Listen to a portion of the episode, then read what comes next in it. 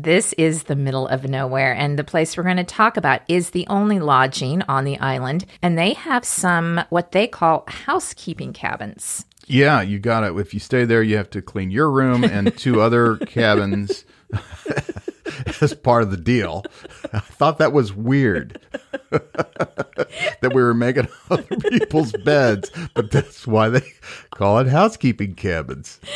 Oh, that's funny because you're such a germaphobe. You would you wouldn't last. I would two not seconds. do that. I would not do that.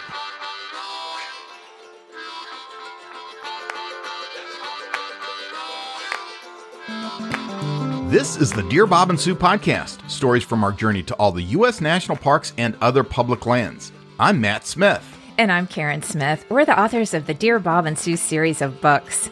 One of the most important parts of planning any national park trip is figuring out where to stay. And many of the parks have a barrage of choices, both in and outside of the park. Everything from luxury hotels to tent camping sites.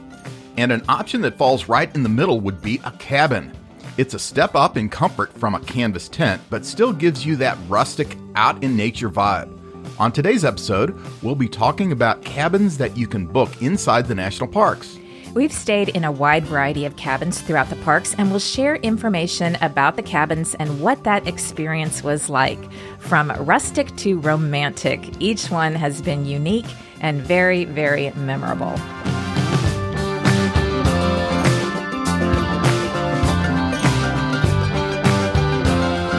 You know, Karen, I love staying inside the park. That's the best of all possible worlds, really, because you've got the evenings and the early mornings before and or after the day trippers have come and gone and you know the park is like a different place it's such a good time to wander around and sometimes you get to see more wildlife than you otherwise would have I like to leave the windows open in in our cabins and then deer usually poke their heads in the window in the morning. Bambi and Thumper show up. But staying in a cabin does have a different feel than staying in a lodge hotel room. It does. Yeah. Yeah, I mean lodges are great and hmm. cool, but a cabin you kind of have your own little place. That's right. And you do feel like you're out in nature more than you would be in a lodge setting. Now, we did, I had to look this up, Matt, because it was such a long time ago. We did do an episode about the historic national park lodges. Uh, that was episode number four. Wow. Three and a half years ago. no. Yes, we were we were youngsters back then. I know. But anyway, in that particular episode, we didn't talk at all about the cabins that are available inside the national parks, most of them in conjunction with the lodges. Right, but that's what we're going to do in this episode. And we should just mention that in all the lodges, cabins or rooms, whatever, they book out usually a year in advance. Sometimes, what, 12 to 13 months ahead of time? Most of them, yes. There are a few that aren't are on a different schedule, but if you're interested, you should start looking. Well, you should be online 13 months ahead of time, just in case that's one of the parks that opens up their reservations then. And of course, as we mentioned many times, you can also try to catch cancellations. Right. The trick there is to look at what the cancellation policy is on the room. So if let's say it says seven days out or something like that, you can cancel no charge or limited fee up to seven days before. And so you know that that's when everyone's going to start canceling, right? Like seven or eight days out.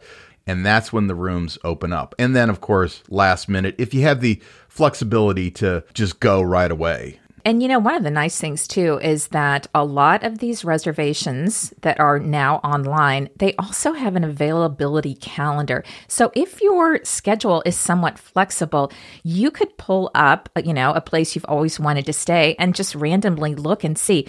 Like for instance, yesterday I was looking at the Grand Canyon Lodge. That's the one on the North Rim. We're going to talk about that. And I just randomly, you know, plugged in next week and they had cabins available. are we going next week? we going? It's very tempting. And it's funny because when you look at their September calendar, everything was sold out, and October up until the day they closed was sold out. But next week, you could go and stay in a cabin at the North Rim. So it's definitely worth checking these um, online calendars just to see what pops up. Okay, so let's book the North Rim before Thursday when this episode comes out because those those availabilities will be gone. Yes. Now, one more note about making reservations um, in these national park lodges and cabins. We have said this before. We would recommend not using a website called National Park Reservations. And this is a website that pops up in a Google search as the very first choice, usually. Yeah, yeah. You you want to book with the lodge itself, Right. Not through another service. Nothing against those services, but they do a lot of times add a, add an additional fee. Right. We accidentally booked in um, Grand Teton National Park through National Park reservations a few years ago, not realizing what it was. And when we booked it and they sent the confirmation, there was a $75 extra charge added onto that. So we immediately canceled and, and went back to to the website for the lodge itself. So just just a heads up on that. And before you finalize your reservation, you'll want to make sure you know what you're getting when you reserve one of these cabins. A lot of the cabins in the national parks, they don't have kitchens. Some of them don't even have coffee makers. Well, exactly. And some of them don't even have a bathroom inside the cabin. There are some that have, you know, like um A bucket. no, not a bucket. Although that would be handy in the middle of the night. Uh, no, there's like a central building. So you want to make sure when you book it that you understand what exactly is in is in your cabin, what comes with your cabin.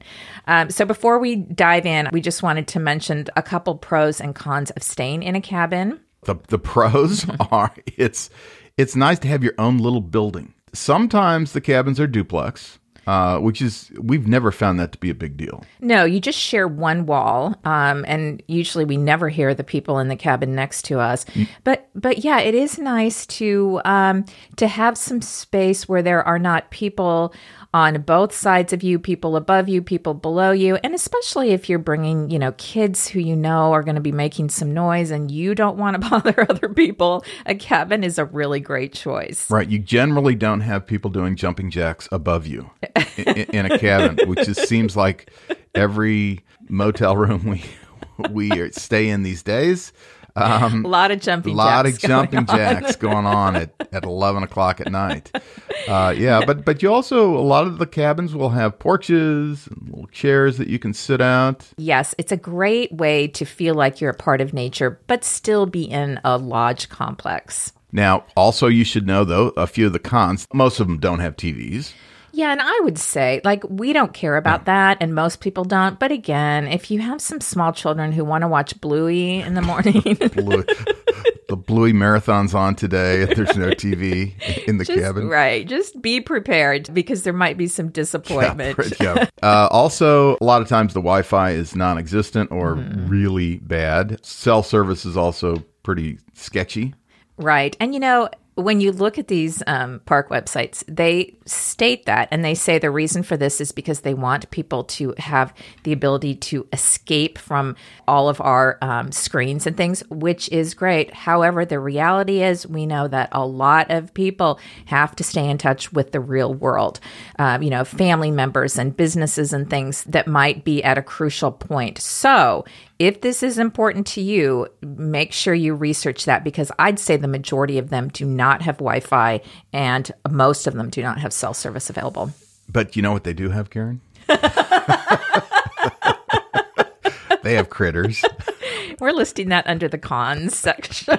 Sometimes they have critters. Sometimes there are some little mice that that might get in and, and share the room with you. And, you know, and if you leave your duffel bag open at night and then the next day you zip up your duffel bag and you move on to the next place, you get to bring some of those critters with you. That's right. They get to travel on the rest of your trip with you.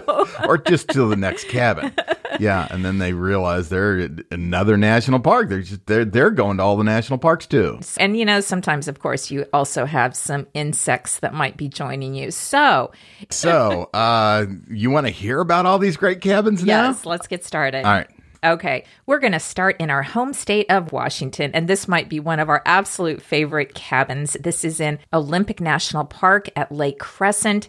Lake Crescent Lodge. Now, they have a variety of different kinds of cabins and also some motel type rooms available. Right. Now, the operating season this year was April 28th of 2023, and it goes all the way to January 1st of 2024. However, in the winter months, it's just the Roosevelt cabins that are open, and those are only open on the weekends. Right. But just note the rest of the lodge is not open, so there is no food service. You need to bring your own food and so on. But that's a cool thing because those Roosevelt cabins have fireplaces and it's, you know, kind of a romantic, rustic getaway in the winter. Now, here's the thing, Matt. When I started digging into the history of all these cabins, there was so much fascinating information that I could talk for a long time about the history of every single cabin. But I'm going to try to keep it moving because we have a lot of cabins to talk about. Got to keep got to keep it going. but I just kind of like to mention how these cabins got their start. So briefly, I will say that in 1914, Avery Singer and his wife Julia bought about eight acres on the lake's south shore, and within months, they constructed a two story lodge building and cabins. This was called Singer's Lake Crescent Tavern, and it was quickly one of the most widely known resorts on the Olympic Peninsula. What's really important about this is during the 1930s, when people were talking about establishing a national park on the Olympic Peninsula, this was being hotly debated in Congress. And in the fall of 1937, Singer's Lake Crescent Tavern received their most important guest ever, President Franklin D. Roosevelt. He came, he was greeted in Port Angeles by a crowd and a parade, and then the presidential party proceeded to Lake Crescent Tavern, where Roosevelt and his entourage spent the evening of September 30th. And the really important thing about this is he was so enthusiastic about this place that this led to the legislation that created Olympic National Park in 1938. So, all that being said, you can now stay in the same place where President D. Roosevelt stayed in 1937. Very exciting. Yeah. yes. So even though it's now called Lake Crescent Lodge, They've named a section of cabins the Singer Tavern Cabins, and that's where we always like to stay. We've stayed there several times. Yeah, we love those little cabins. The first time was with Bob and Sue, their family, and our family. On our second stay, I had reserved a Singer Tavern cottage, and the website says they all have lake views. But after we parked and we were walking to the lodge to check in, I noticed that one of the cottages at the end was turned it was like turned 90 degrees and it faced the other cabins, not the lake. I, I noticed that walking in. and as we walked by, you pointed it out and you said, I wonder who the poor sucker was who ended up with the only cabin that doesn't face the lake. Yeah, yeah. I wonder who that poor sucker was. it was actually suckers. It was us. It was you and me, baby. Yep. And I tried my hardest to talk them out of that, but my my powers of persuasion just weren't up to it. Up no, to the task. and they were sold out, which they always are, and so there literally was no other cabin to go to. So just note that there is one cabin. They all say they have a lake view, but actually one doesn't. one does not. It faces the other cabins. Right, right. So you can if you look at the windows of the other cabins, sometimes you can see the reflection of the lake. and then sometimes just all the people sitting out on their porches enjoying looking at the lake. Like if they have sunglasses on, you can see little parts of the lake reflecting in their mirror sunglasses. So th- that's a bonus. That is a bonus. but regardless, this is one of the most beautiful settings of any of the cabins we're going to talk about because it's right on beautiful Lake Crescent and there are mountains behind the lake and the lake is this really pretty kind of turquoisey blue color. So gorgeous place to stay. Um, highly recommend if you can get a cabin there, any cabin really. okay, so that's Lake Crescent Lodge in Olympic National Park. We're going to stay in Olympic National Park, but we're going to go down to Kalaloch Lodge Cabins. Yes, and we actually stayed there for the first time this past January. So Kalaloch Lodge sits along the coast, you know, of the Pacific Ocean. It's the coastal part of the park. It's open all year, and it's a really good place to stay to access the entire western side of the park. Yeah, all the beaches there. We did a whole episode on that. Uh, yeah, I mean, Olympic National Park is a little spread out. Particularly, Yes. it's got the you know the mountainous areas, and then it's got the beaches. So it's it's a great home base. You cannot beat the location. And the history of the property dates back to the 1920s when Charles Becker Sr. purchased 40 acres of land and he built the original lodge and these cabins. He constructed the lodge out of lumber that was milled from large pieces of driftwood that washed up on the surrounding beach. So that's pretty cool. Free wood. Yes, free wood, Yeah. and it definitely gives it that beachy vibe. Um, so Kalaloch's main lodge was built in 1953, and in 1978, the entire property was sold to the National Park Service. Yeah. Now the cabins they're in two separate rows. Right on the bluff, you have the bluff cabins, and they overlook the ocean and Kalaloch Creek. And then the second row that that sits a little bit further back, those are the Kalaloch cabins. They're log cabin style cottages, and we stayed in one of those. Yes, and we actually loved it. It was very cozy. It had a small kitchen, it had a wood burning fireplace. So, most of these cabins do offer kitchens, kitchenettes, fireplaces and wood burning stoves. So, you know, this is a great place. You can you could cook some of your own meals if you wanted to even though there is a restaurant on site. Yeah, and even though that second row of cabins that sits a little bit back from the water, we had our windows open. You can still hear the ocean. Yes, and we kind of had peekaboo views also. Yeah. And the thing about this place and Olympic National Park is you can visit all year round. This lodge is open all year. I don't know if we already mentioned that, but even when we went in January and it was kind of misty and rainy, it's a great place to storm watch or just walk on the beach in seclusion. So this is a this is a place that you could visit all year round. And it has a beachy vibe. Beachy vibe. Yeah, That's right. Got that. Okay, let's move to South Dakota. Let's go to the Badlands, Karen. Okay, and Cedar Pass Lodge, which is open from, well, this year it was April 21st through October 23rd. Now, even though it's called Cedar Pass Lodge, there is no actual lodge that you can stay in. It is only a series of cabins. Yeah, they have a building that's a combination gift shop, little restaurant, and then the administrative offices for the cabin, but it's not really a lodge. That's right. So these cabins have been redone. I guess in the winters of 2012 and 2013, um, local craftsmen worked on these in Rapid City, South Dakota, and then the final cabins were placed on site in the park in the fall of 2013. But they did a good job because the the exteriors they designed them to look like the original cabins that were built in 1928 at, at Cedar Pass, except these are very energy efficient. Yes, they are. And it's cool. They did such a beautiful job on the interior, too, because they used um, fallen beetle kill pine wood from the Black Hills of South Dakota. And it does have this really unique look. Some of it has kind of a bluish tint to it. And so it was very cool that they could repurpose this wood. Yeah, they did a fantastic job. Everything is new, and these actually do have TVs. They do have TVs. We didn't see if if, if they had any channels that, that show the Bluey series. we did not check that out.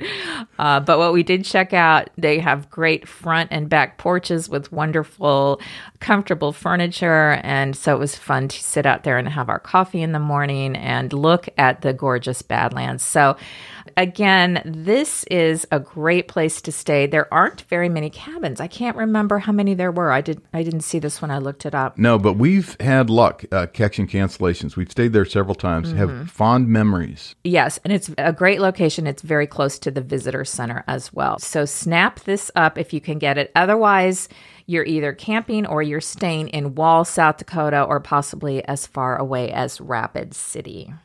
Okay, let's move to the state of Utah. Let's go to Zion, the Zion Lodge, which is open year round. Yes. And if you haven't stayed in the lodge, one of the advantages of staying here is that you get to drive your own car into the canyon. Whereas, you know, during the busy season, of course, you have to take the shuttle. So the Zion National Park Lodge lets guests drive into the lodge they mail you a red permit. You put it on your car you have access and then it's validated by the front desk when you check in. So that's kind of a cool thing well, I like staying there because it's a historic property with a fascinating story. oh, is that right? okay, well, thanks for the lead in on that. You know, the building of Zion Lodge was actually a compromise between the Union Pacific Railroad and the National Park Service. The Union Pacific wanted to come in and build a hotel in Zion Canyon once they had a railroad spur built from Cedar City. So, after months of negotiations, the company brokered a deal with the NPS to build a luxurious hotel in Zion National Park. But construction didn't begin right away because the two sides couldn't agree on the size of the building. The Union Pacific Railway and its lead architect, Gilbert Stanley Underwood, wanted to build a massive structure. So Underwood had been building in the Grand Canyon and Bryce Canyon, and he had these really grandiose buildings, and that's what he wanted to do in Zion. But Upon reviewing the blueprints, Stephen Mather, who was the director of the National Park Service, insisted that this new hotel be smaller in scale to complement the park's setting in the canyon. So the two camps ultimately settled on a building that would have a medium frame, as they called it. And furthermore, Underwood modified his design to include rustic cabins situated around the hotel that would offer overflow housing for guests. So they started building in 1924, but it proved to be a massive undertaking that required, get this, 250,000 board feet of lumber. Wow, that's a lot of lumber. That's a lot of lumber. And the thing is, they had to bring it into the canyon via a wire and pulley tramway called the Cable Mountain Drawworks. Hmm. So not only did they, it require a lot of uh, lumber, but it was tough to get it in. Yeah, I learned so much listening to you. I, I could just listen to you for hours. but when the construction finally concluded a year later, the Zion Lodge stood as an engineering marvel. And this is key, Matt. Its architectural appearance served as an example of a unique style that would eventually become known as National Park Service Rustic. So, this was kind of the birth of National Park Service. Rustic. I call it parkitecture. Is that a phrase you coined? it's really catchy. Yeah.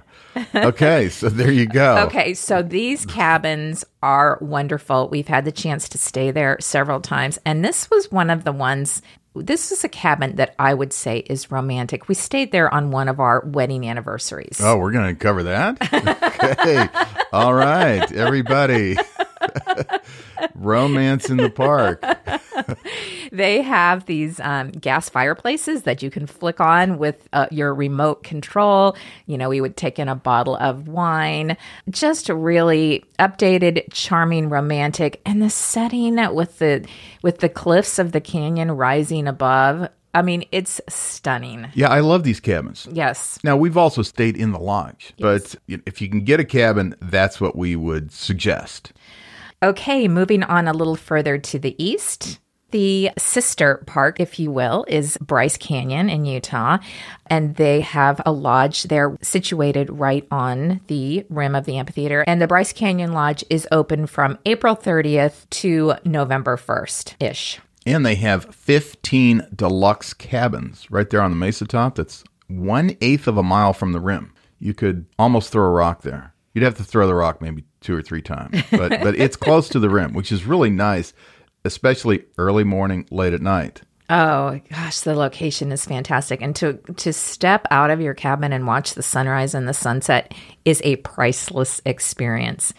Now, I just wanted to mention quickly that these cabins are also the work of master architect Gilbert Stanley Underwood. That guy again? That guy again. And again, this is the rustic architecture that he started in Zion and he's continuing over here to Bryce Canyon. Parkitecture? Parkitecture. So these cabins date from about 1929. Five of the cabins are quadruplexes, 10 are duplexes. And they did such a good job making them fit in with the natural environment there on Yeah. the rim. Yeah, they have a lot of. Um, they use some rock on the outside. I mean, they do fit Mm-hmm. right into the little area. Now, like a lot of these cabins that are historic, of course, the park has had to update them. And this has baseboard heat. These fireplaces also have gas piped into them, so you can turn them on with the flick of a switch. And, you know, they update the bathrooms and furnishings and things like that. So you have the rustic outside, and then you have the, especially in this one, you have the kind of more modern inside. Yeah, and they have little uh, recycled containers in, in the room. Where that's where you put the mice in the middle of the night. If, if you're just put them in there, dump them out in the morning.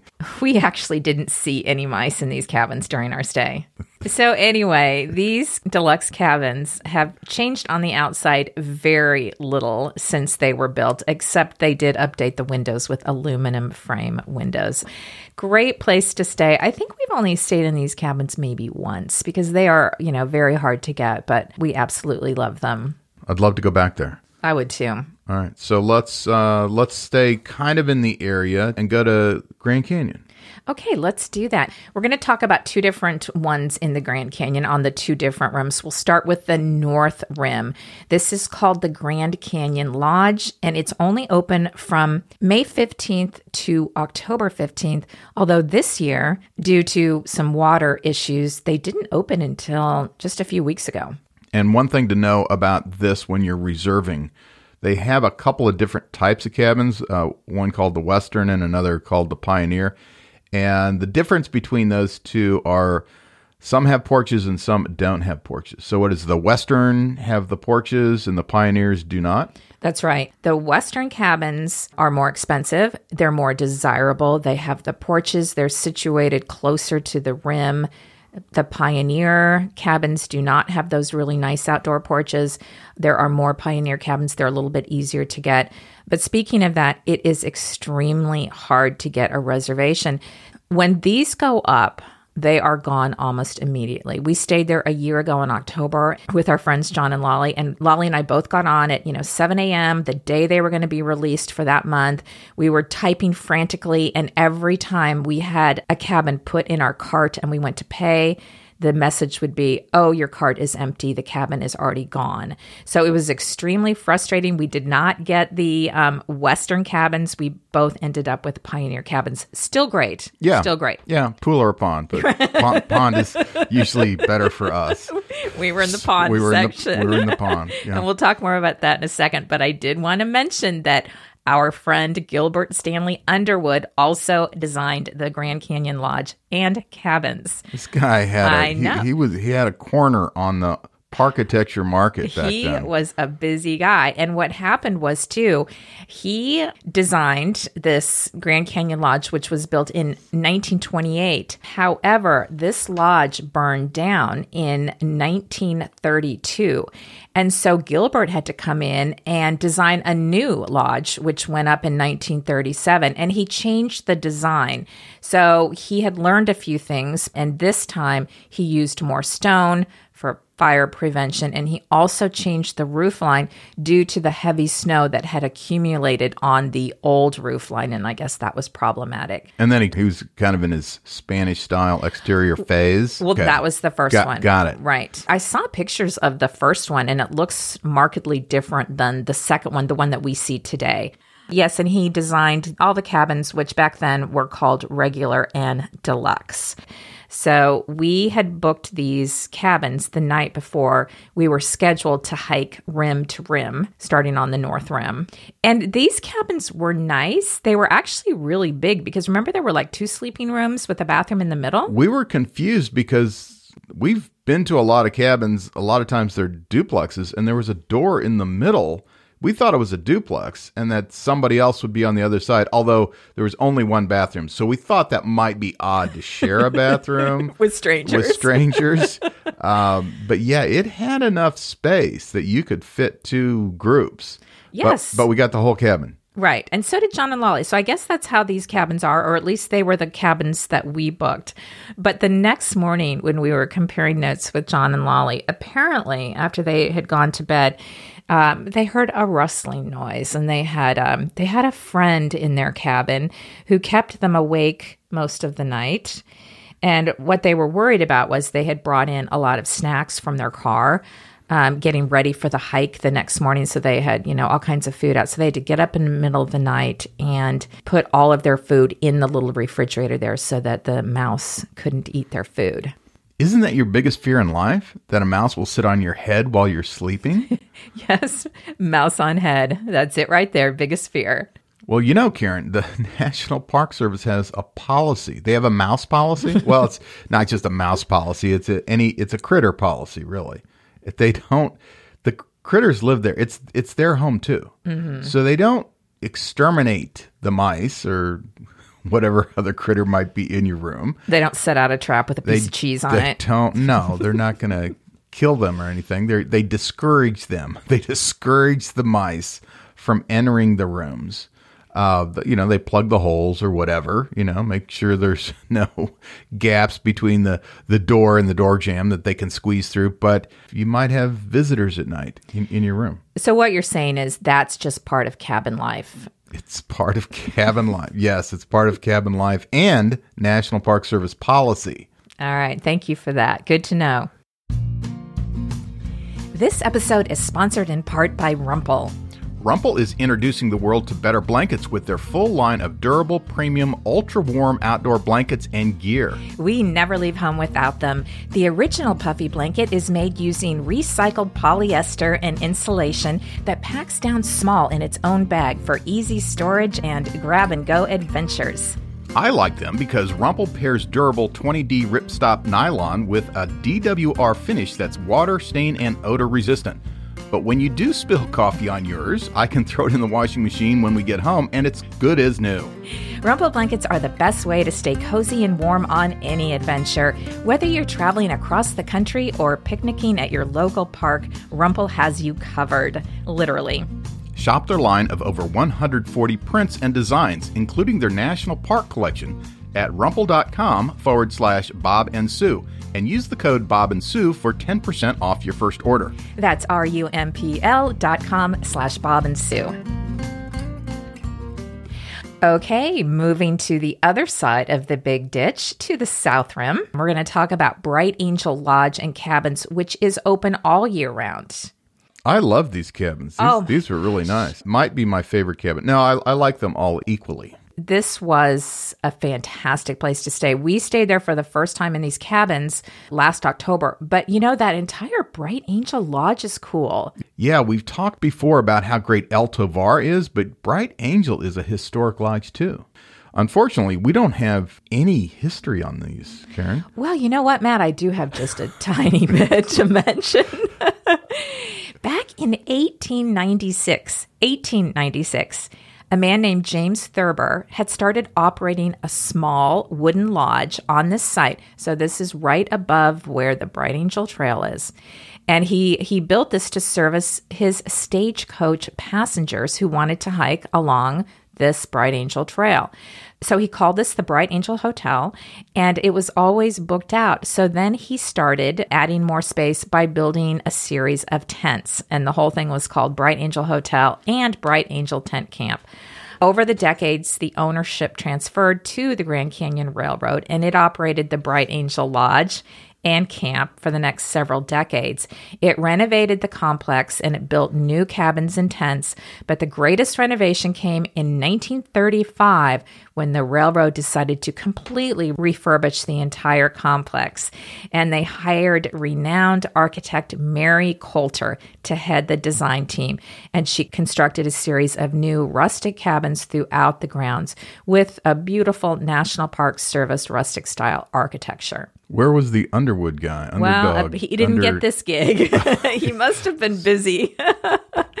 but you know, Mary Colter is very famous at the South Rim. She designed Phantom Ranch, and I think she designed seven other structures at the South Rim. I have a question about Bright Angel Trail. Okay.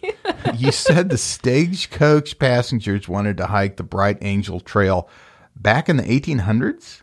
When when was that trail built? Wow. So you were actually listening to my little history channel? Yeah, yeah. Well, since you asked, the natural route, which the trail now follows from the rim to the river, was originally used by the Havasupai Indians who lived and farmed down there at Indian Gardens. But then in 1890 and 91, a group of pioneers did the first construction work on the Bright Angel Trail. Then it was known as the Cameron Trail.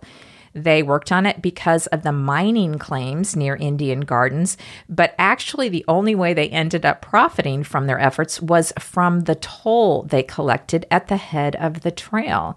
So people had to pay to hike the trail. As a matter of fact, the tolls continued to be collected until 1928 when the trail became the property of the NPS. And then in the winter of 1930, the trail was remade in order to lessen the grade. That's fascinating history, Karen. I know. Can you believe that trail has just been around for longer than longer than it was a national park, longer than any of the buildings? I can't believe you have all this history just like in your back pocket. what else is back there? Well, you could ask me some more questions. What else do you want to know? now, one issue we will mention with staying at the Bright Angel Lodge and cabins is parking. There is no reserved parking for lodge guests. Yeah, it's a little bit of a trick. Although we've we've learned a couple of things. Now, first of all, you can just drive slowly through the parking lot and stare at people, but also uh, there are a few other parking areas like right across the railroad tracks. Uh, we've had luck doing that, and I know it seems like it's kind of far away, but it's, it's actually not a very far walk from the cabins. Yeah, what we have done before is we have parked fairly far away, and then in the evening when the day trippers leave, we move our car close to the cabin. We upgrade. We upgrade. Yeah, one time we had the absolute best parking spot, and and people actually came around and like admired the spot. Remember that we were getting something out, out of the truck as people came along and and stopped just to tell us how great the parking spot was. That was one of your proudest moments. Yeah, yeah, yeah. I was so proud. I didn't want to leave the next day. I know. All right, moving on. What is up next, Matt? Let's see. Where are we? Let's go to. Well, you know what we could do? We could go all the way to the eastern side of the country, Karen, to Shenandoah National Park. Okay, Shenandoah and Big Meadows Lodge. This lodge is open from mid April through early November, and we really love this lodge. We've stayed here a couple times in the fall, and it was really pretty with all the trees changing colors. And like a lot of the places we've talked about, this is a historic lodge and cabins. On July 3rd, 1936, President Roosevelt. Now remember, he's in Olympic National Park in 1937. So, President Roosevelt is getting around the country. Getting around. In 1936, he dedicated Shenandoah as a national park, and he was in Big Meadows at the time. And over the next five years, the Civilian Conservation Corps, the NPS, and the park's new concessionaire constructed the picnic grounds and the campground, five cabins, and the Big Meadows Lodge. And those cabins look very cozy, don't they? Yeah, so here's the thing about the cabins at Big Meadows Lodge. We have actually never stayed in one. And the reason is because when we first visited in 2011, we were with Matt's sister Sheila. She was able to book a cabin. She got the last one, and we had a room in the lodge, which was great. And we went to her cabin, and we noticed that even though it's very charming and very cozy, the bed is really small. It's only a double bed. We, we don't do double beds. Uh, One single double bed. Never. That is no. a deal breaker. A queen is pushing it. right. Like, we need to spread out. We yeah, need one a of us king. creates a lot of body heat at night. we need we need airflow between us. It's not going to happen on a double bed. We seriously need some space. So we already knew that we would never stay in one of those cute cabins because all of them have double beds. So fast forward 10 years, we went back with Bob and Sue. And when we're booking our reservations, Sue insisted they wanted to stay in a cabin. And I told her, okay, it only has a double bed, and she she was insistent on staying in the cabin. We booked a, a different lodge room. So sure enough, the next morning after our first night there, Bob and Sue were so miserable because they're big people. They are like Sue's like six five, six six. Bob's uh, oh, got to be over seven feet tall. The tallest couple we've ever seen. They're very tall. They're we very we, tall we look like they're children when we're walking with them. yeah, them. and we act like they're children.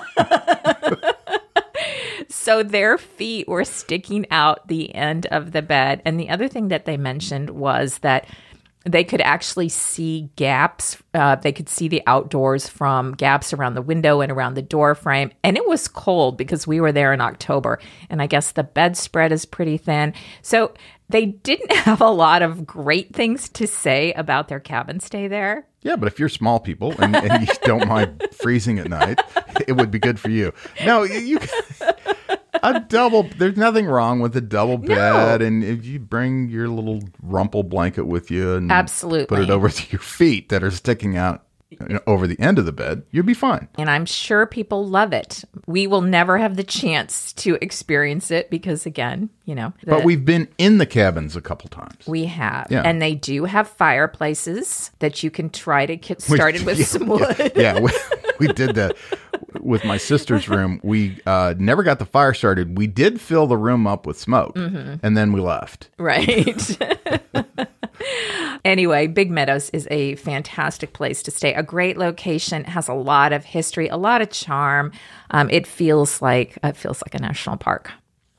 Okay, so let's go to the middle of nowhere, Isle Royale National Park. This is the middle of nowhere, and the place we're going to talk about is the only lodging on the island, Rock Harbor Lodge, and they have some what they call housekeeping cabins. Yeah, you got it. If you stay there, you have to clean your room and two other cabins as part of the deal.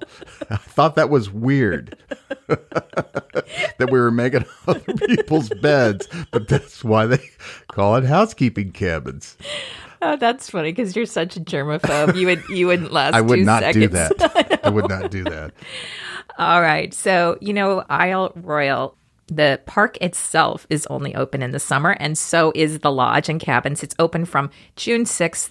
Well, this year it was open from June 6th through September 12th. So it's a summer place. Yeah, fairly short operating season. They have about 20 duplex cabins, and each can accommodate up to six people.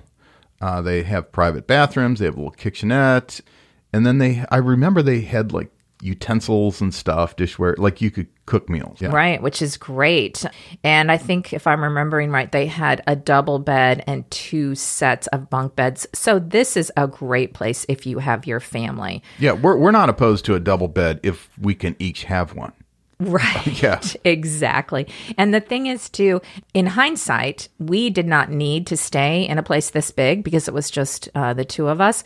So we probably, if we would, if we were to go back, we would probably stay in the lodge where there is a little more action because this is a really remote place. And I remember in the evenings after we would go to the um, the Ranger Talk, there is not much to do there. Again, you have no TVs, no cell service, no anything. So bring a book. This is a, definitely a place to get away from it all. Yeah, you got to be able to entertain yourself. Absolutely. But a very unique stay at a very unique national park. So that is Isle Royale. Okay, let's go back to the mainland, to the state of Wyoming and Yellowstone National Park. We're going to talk about the cabins at Mammoth Hot Springs Hotel. Now, there are some other lodging places in Yellowstone that have cabins. We just haven't stayed in any of them. So we're just going to talk about Mammoth Hot Springs Hotel. These cabins, they were a surprise to us because we had stayed at Mammoth Hot Springs, the lodge, the like the big building, many times, and then one time we tried to get a room there and we couldn't, and these cabins were open, so didn't know anything about them. Real pleasant surprise. Yes, they're actually located behind the hotel. And yeah, driving by, you wouldn't even know they were there. As our country's very first national park, I'm going to bet you have some information about the history of these cabins. Now, this hotel, Mammoth Hot Springs, was the very first grand hotel to be built within Yellowstone National Park in 1883. And at the time, it was called the National Hotel.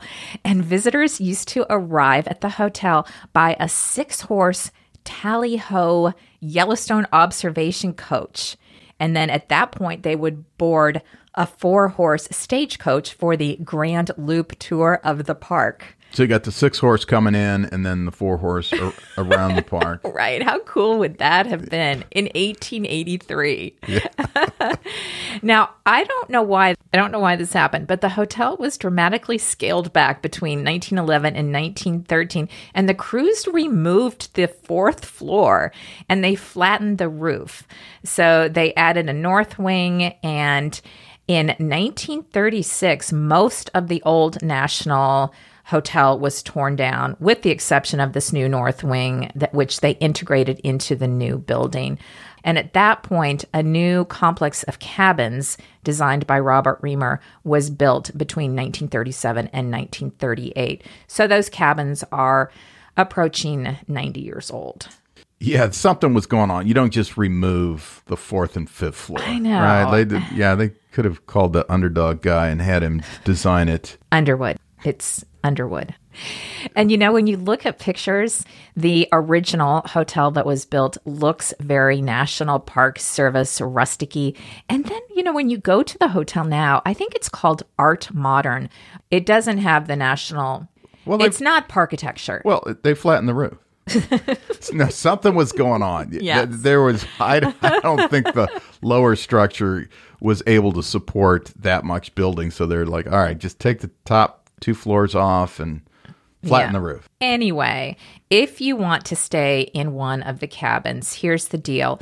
There are a couple different kinds. There is a hot tub cabin, which we we did not have a hot tub. That's the only cabin that's open in the winter. Now, the frontier cabins, and there are some cabins that don't have a bathroom, those are closed in the winter. But we were there in October, and that was actually a really fun time to go. It was a great time to go because the elk were in their rut and that that's a lot more fun than it sounds but yeah these male elk are competing for the females and they can get a little angry and they were bugling which is a wild sound to hear when you're out there if you've been to this um, mammoth hot springs area of the park you know that there are typically elk all around all the time but now they were in this rut. So there were a lot of rangers around trying to keep people away from these elk. But it was cool because they were all around our cabin. They were. They were just right outside. There was a little grassy area, and the, the, the cabins were situated kind of like in a big circle, and there was a grassy area in the middle, and there were elk out there. Yeah, you got to stay away from the elk. They they will they will hurt you if they feel like you are uh, competing for the female elk, which which is pretty much you know every other living thing when when they're in the rut. But it was cool to see the cabin we stayed in had a bathroom. It was darling. It was basically just a bed and a bathroom, but it had a little front porch. It was darling. We really really liked it. We'd stay there again for sure. Absolutely. Okay, so moving on to the sister park, Grand Teton National Park, and we wanted to talk about the cabins at Colter Bay Village. Yeah, cool little area, the Colter Bay Village. These are available from late May to late September. Mm-hmm. And they are in near original condition. Yeah. So, what's cool about this um, property, and I didn't even know this when we stayed there, Matt. So, I learned something new when I did the research for this. But John D. Rockefeller Jr. had bought thousands of acres of property there with the intent of donating it as part of a national park. So when Grand Teton was expanded in 1950 with Rockefeller's donation of 34,000 acres, it became apparent to the park that the guest accommodations were inadequate. So, with funding from Rockefeller, what the park did was they began to develop new visitor facilities and they started taking down older resorts because they wanted to restore most of the park to its natural state. So, what they did, Matt, was they took down older cabins and they moved them to this spot at Colter Bay Village. I did not know that. I didn't either. So cabins were transplanted from the Teton Lodges at Moran, the old Jackson Lake Lodge Resort, and the Square G Ranch, among others. And in 1957, the cabins at Colter Bay Village were open to the public. And over the years, many of the other dude ranches and resorts have closed, and their cabins were also donated to the park. So Colter Bay Village grew with the addition of these cabins. So, very cool, very unique cabins, all kind of situated in rows with different parking areas. You you can park right in front of your cabin if it's uh, if it's not flooded. if it's not flooded, we had a yeah we we had a situation one time when we stayed there. I think it was our first time that the parking lot in front of our cabin was flooded with like four inches of water, not just a, a puddle that you jump over. And so we had to park across the street and I kept looking at it and I realized that just at the edge of the parking lot there was a weedy area that all all it needed was somebody to just unclog the weeds just for a few feet and the water would drain away but no one had taken the time to do that or the initiative. or the initiative So Matt asked the gal at the front desk if they had a hoe. i thought a hoe i thought a hoe would be okay. the best So tool just imagine all the questions they get at the front desk of a national park lodge. Oh, what's the best hike to do in the area? Oh, what time does the coffee start being served in the morning? Oh, could I borrow a hoe?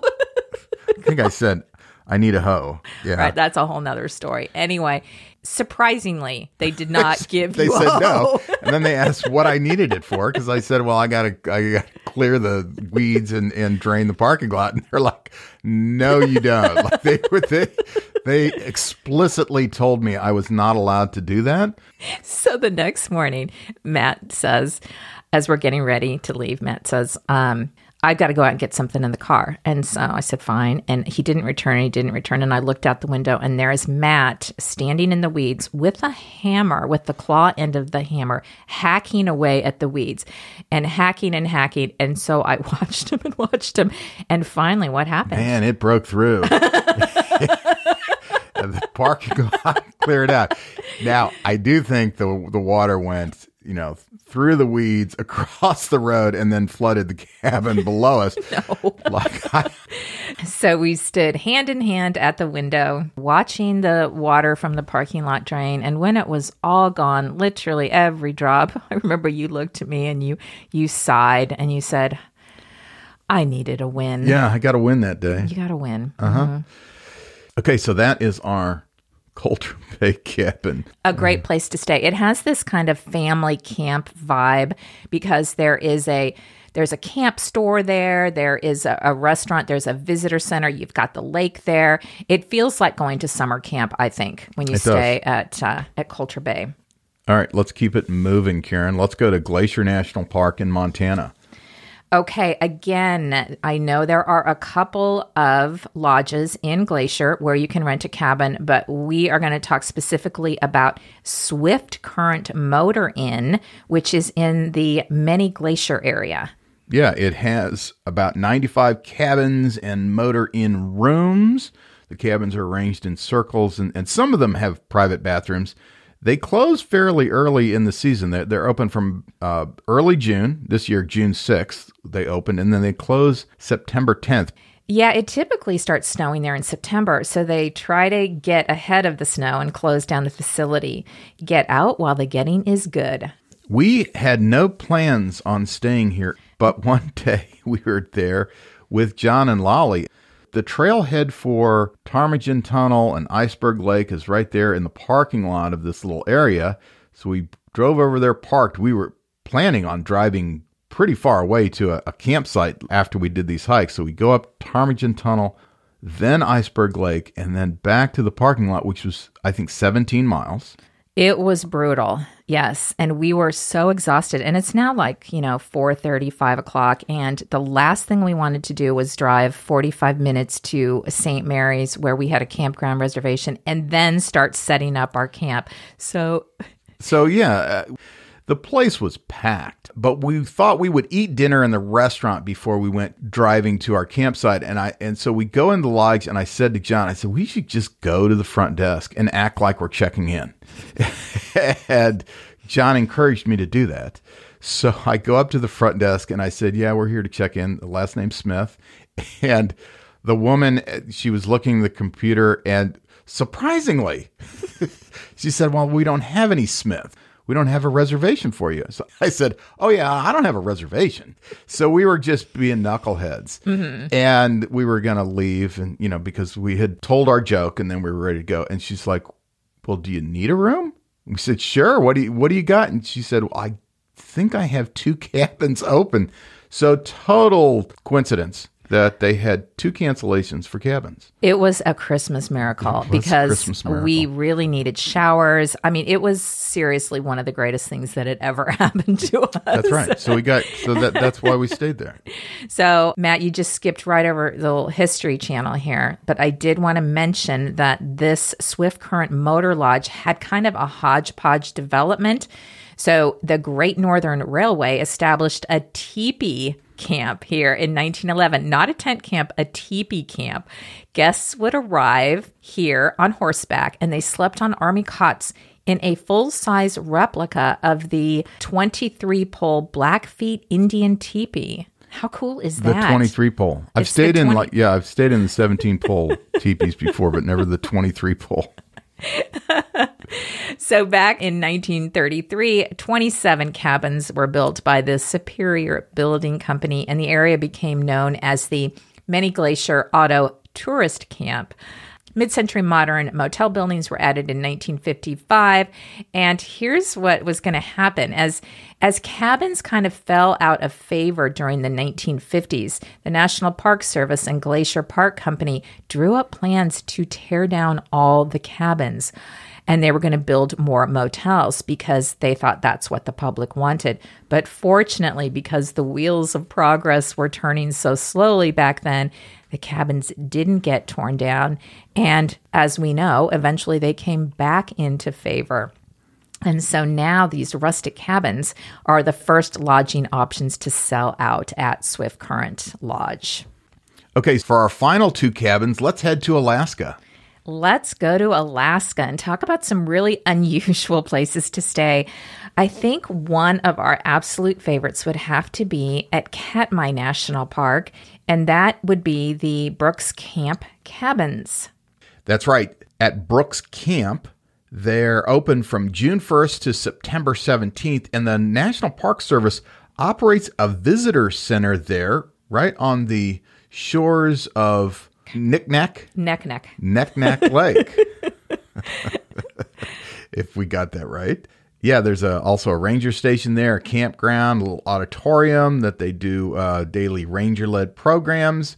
They also have a lodge there. They do. And they have cabins. Now, again, this lodge itself, you don't stay in the lodge. There is that's where you eat, but they have cabins. They have 16 cabins. Now, these the thing about these is they're very rustic. I'm not sure they have been updated in a long, long time, but you don't go here to stay in the cabin itself. You go here to experience the wildlife. Yeah, they have bears there. Very big bears. Yeah, the the brown bears now.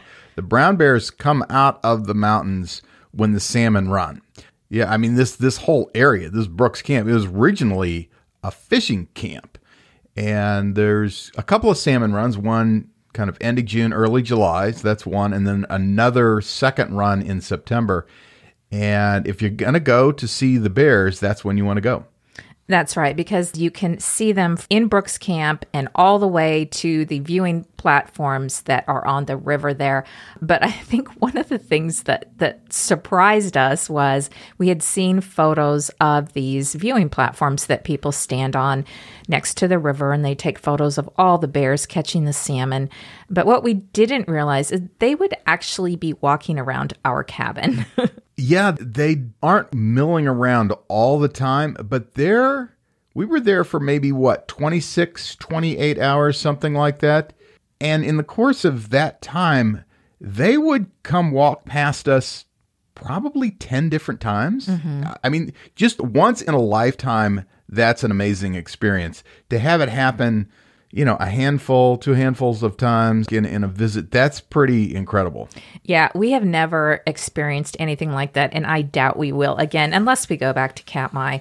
But just a, a few of the details here. So I mentioned there are 16 cabins. Each one does have a bathroom and two sets of bunk beds. So you could have four people in there. You know, if you wanted to cut down on the price, you could um, take another couple with you and share a room. Although it would be very cozy because the room is is tiny. It's basically the two bunk beds. Yeah, but like you said, you're not in the room very often, or at least you shouldn't be, because you're there to see the sights, see the wildlife. Right.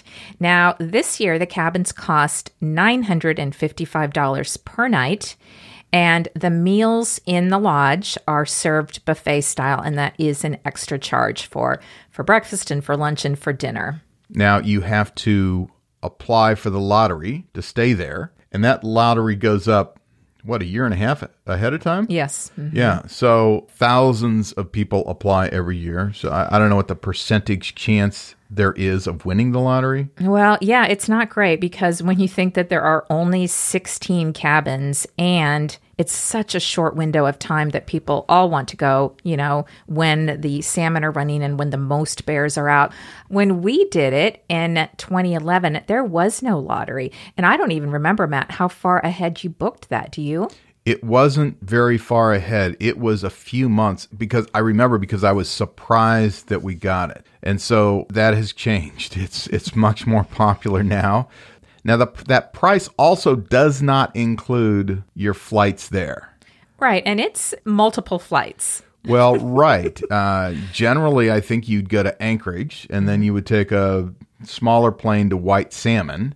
That's a little tiny town that's just outside of Katmai National Park. And then from White Salmon, uh, they take you by small float plane over to Brooks Camp. And I know people come in various ways. You know, they might be um, with an outfitter doing something else, like salmon fishing, and the outfitter flies them in. So there are other options, but yeah, it's it's not easy to get there, and it is one of the more expensive Alaska trips. But it is so worth it. And the thing is, too, we should mention we only stayed one night, and that really was plenty. Yeah, that was enough. Uh, we were there early July. A day seemed to be enough. It did. Now, I should say, as soon as I said that, of course, I thought about they do offer bus tours to this place called the Valley of 10,000 Smokes. And we thought about doing that on our second day, but we weren't exactly sure what time they were going to fly us out. And we didn't think we had enough time to do that bus ride, um, see that area, and, and make it back. So if if that's something that you want to do, then you actually probably would need two nights. That's right. Yeah. All right, moving from the very rustic Brooks Camp cabin, we're going to switch gears and go to Denali um, and head to the Backcountry Lodge cabin. I remember staying there. That was very unusual because um, we got there late in the day and um, I wanted to go for a hike, but then we realized it was midnight. it is kind of fun to go in the summer when the sun really never sets in July. I mean, it gets a little bit darker, but not much. So, the Denali Backcountry Lodge is open from early June to mid September, and it's located at the end of the 92 mile Denali Park Road. Now, this place has changed. So, we went in 2011 and we liked it a lot, but it was, um, it seemed like a typical cabin in a typical backcountry lodge, but then we heard that right after that, the lodge sold, has new owners, and now it's become kind of a shishi spa experience. More luxury type. Yes. It's a more of a luxury type stay with gourmet meals, a spa. I, we, we missed the spa, uh, and a much higher price tag. That's right. I think your spa mat was when we had to hang our our wet clothes in the that little drying room that had the heater blowing, and you would just sit on that wooden bench because it was the only place we could get warm. well, it was rainy, so it was uh, again. I think this was uh, it was in July sometime. It was rainy the whole time we were there, and they had a shed with a big fan and a heater and it was a shed for everyone to hang all of their wet clothes. And it was just lined all the walls were lined with clothes and the uh, hot air was blowing but it felt so good i would just sit in there I didn't want to leave. I know. That was your own little spa right that there. was my spa, yeah. Yes. Now, things are a little different because the Denali Park Road is closed at mile 43 and you know there is no traffic going beyond that point. So now they fly their guests in via helicopter. And I was looking at their website, and you might wonder, what the heck do you do in this backcountry of Denali? Well, now they have all sorts of options. You can paddleboard and kayak. You can go gold panning back there. Mm-hmm. There's a little uh, local history tour around Kantishna that you can do. Uh, there's fishing, there's mountain biking. Uh, you can go down to the Wonder Lake, which is not too far from uh, the lodge and take pictures, yada yada yada. Right, or my favorite thing, you could you could take advantage of the lodge's spa. It says they have um, a range of treatments. I need some treatments, including Swedish Thai and hot stone massage. Yeah, you, now who wouldn't love that? You can do all those things. right. We didn't do any of those things. No, we didn't because it wasn't offered. We just went for a hike. right. Now, we spent two nights there and one full day, and we went on a hike on our own. I guess they have guided hikes now too. We were on our own. Um, and I, all I remember of that is the mosquitoes bit through our raincoats. yeah, they're they're pretty healthy mosquitoes. Mm-hmm. They yeah. were out in full force. But we looked uh, because we were curious about what we paid versus what it costs now. We paid $1,778 total for two nights for the both of us, and that included our transportation back and forth along the Denali Park Road and all of our meals. Yeah, that's not what it costs today. No. no, it cost uh, either sixteen fifty or seventeen fifty. That's one thousand six hundred fifty dollars mm-hmm. or one thousand seven hundred and fifty dollars per person per night. Of course, it depends on which cabin you stay in there. Right. And it's a minimum of two nights. Right. Hopefully, they include the helicopter flight in all that. Well, you would think so because I mean, I did the math. So for two nights for two people, you're going to pay between sixty six hundred and seven thousand dollars, depending on your room, and of course, that doesn't include the cost of getting yourself to Denali. Yeah, for that, they should probably give you a helicopter. You just get to fly that helicopter home when you're done.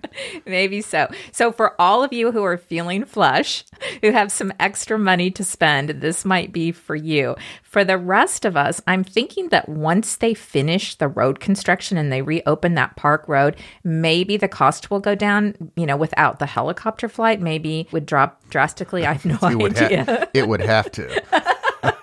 Otherwise, we're taking the bus back there. We're looking at it, and then we're taking the bus back to the the, the entrance of the park, and we'll I'll take you to the local spa. My local spa has a happy hour.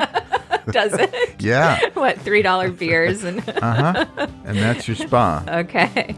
Anyway, we did really enjoy ourselves there. I think one thing that was cool was in this dining room, and it's you know it's like a prefixed meal where they bring out your dinner. It's, it's, it's just one thing, I believe, if I'm remembering that correctly. Well, there, there's more than one thing on the plate. Right, but one entree, like you don't order off a menu as well. I remember seeing green beans and potatoes on my plate. Okay. I forget what else. Okay. So there was There more was- than one thing. It's not like just just green beans. no, there was a meat of some kind. But what I'm what I'm trying to say, Matt, is that they are fairly big tables and so you sit down with other people at these round tables. So it was kind of fun because we met people from other states and other places. Um, even even around the world, and uh, all gathered here in this little backcountry lodge and in the middle of Alaska. So it really is a cool experience. What if you've already met all the people you want to meet? is there is there a Then you- separate table? That you take your dinner into the little warming shed Oh, and you yeah. sit on the bench there and and uh, eat your dinner amongst the wet clothes. Yeah, there was some exhaust though from one of the engines that was it was a little hard to breathe in there, but um, yeah, I might try that. All right. Okay, that is all we have for today's episode. You know, we would encourage all of you to stay in a park cabin at least once and see if it's for you. And as we mentioned, there are other lodges throughout the parks that have cabins. So there's more out there than just the ones we talked about today. Okay, folks, thanks for tuning in today. We'll be back at the end of August with a brand new mailbag episode! Exclamation point. That's right. Always excited about mailbag. But for now, we need to go and plan our last minute trip to the North Rim. That's right. Let's get that cabin while it's still there.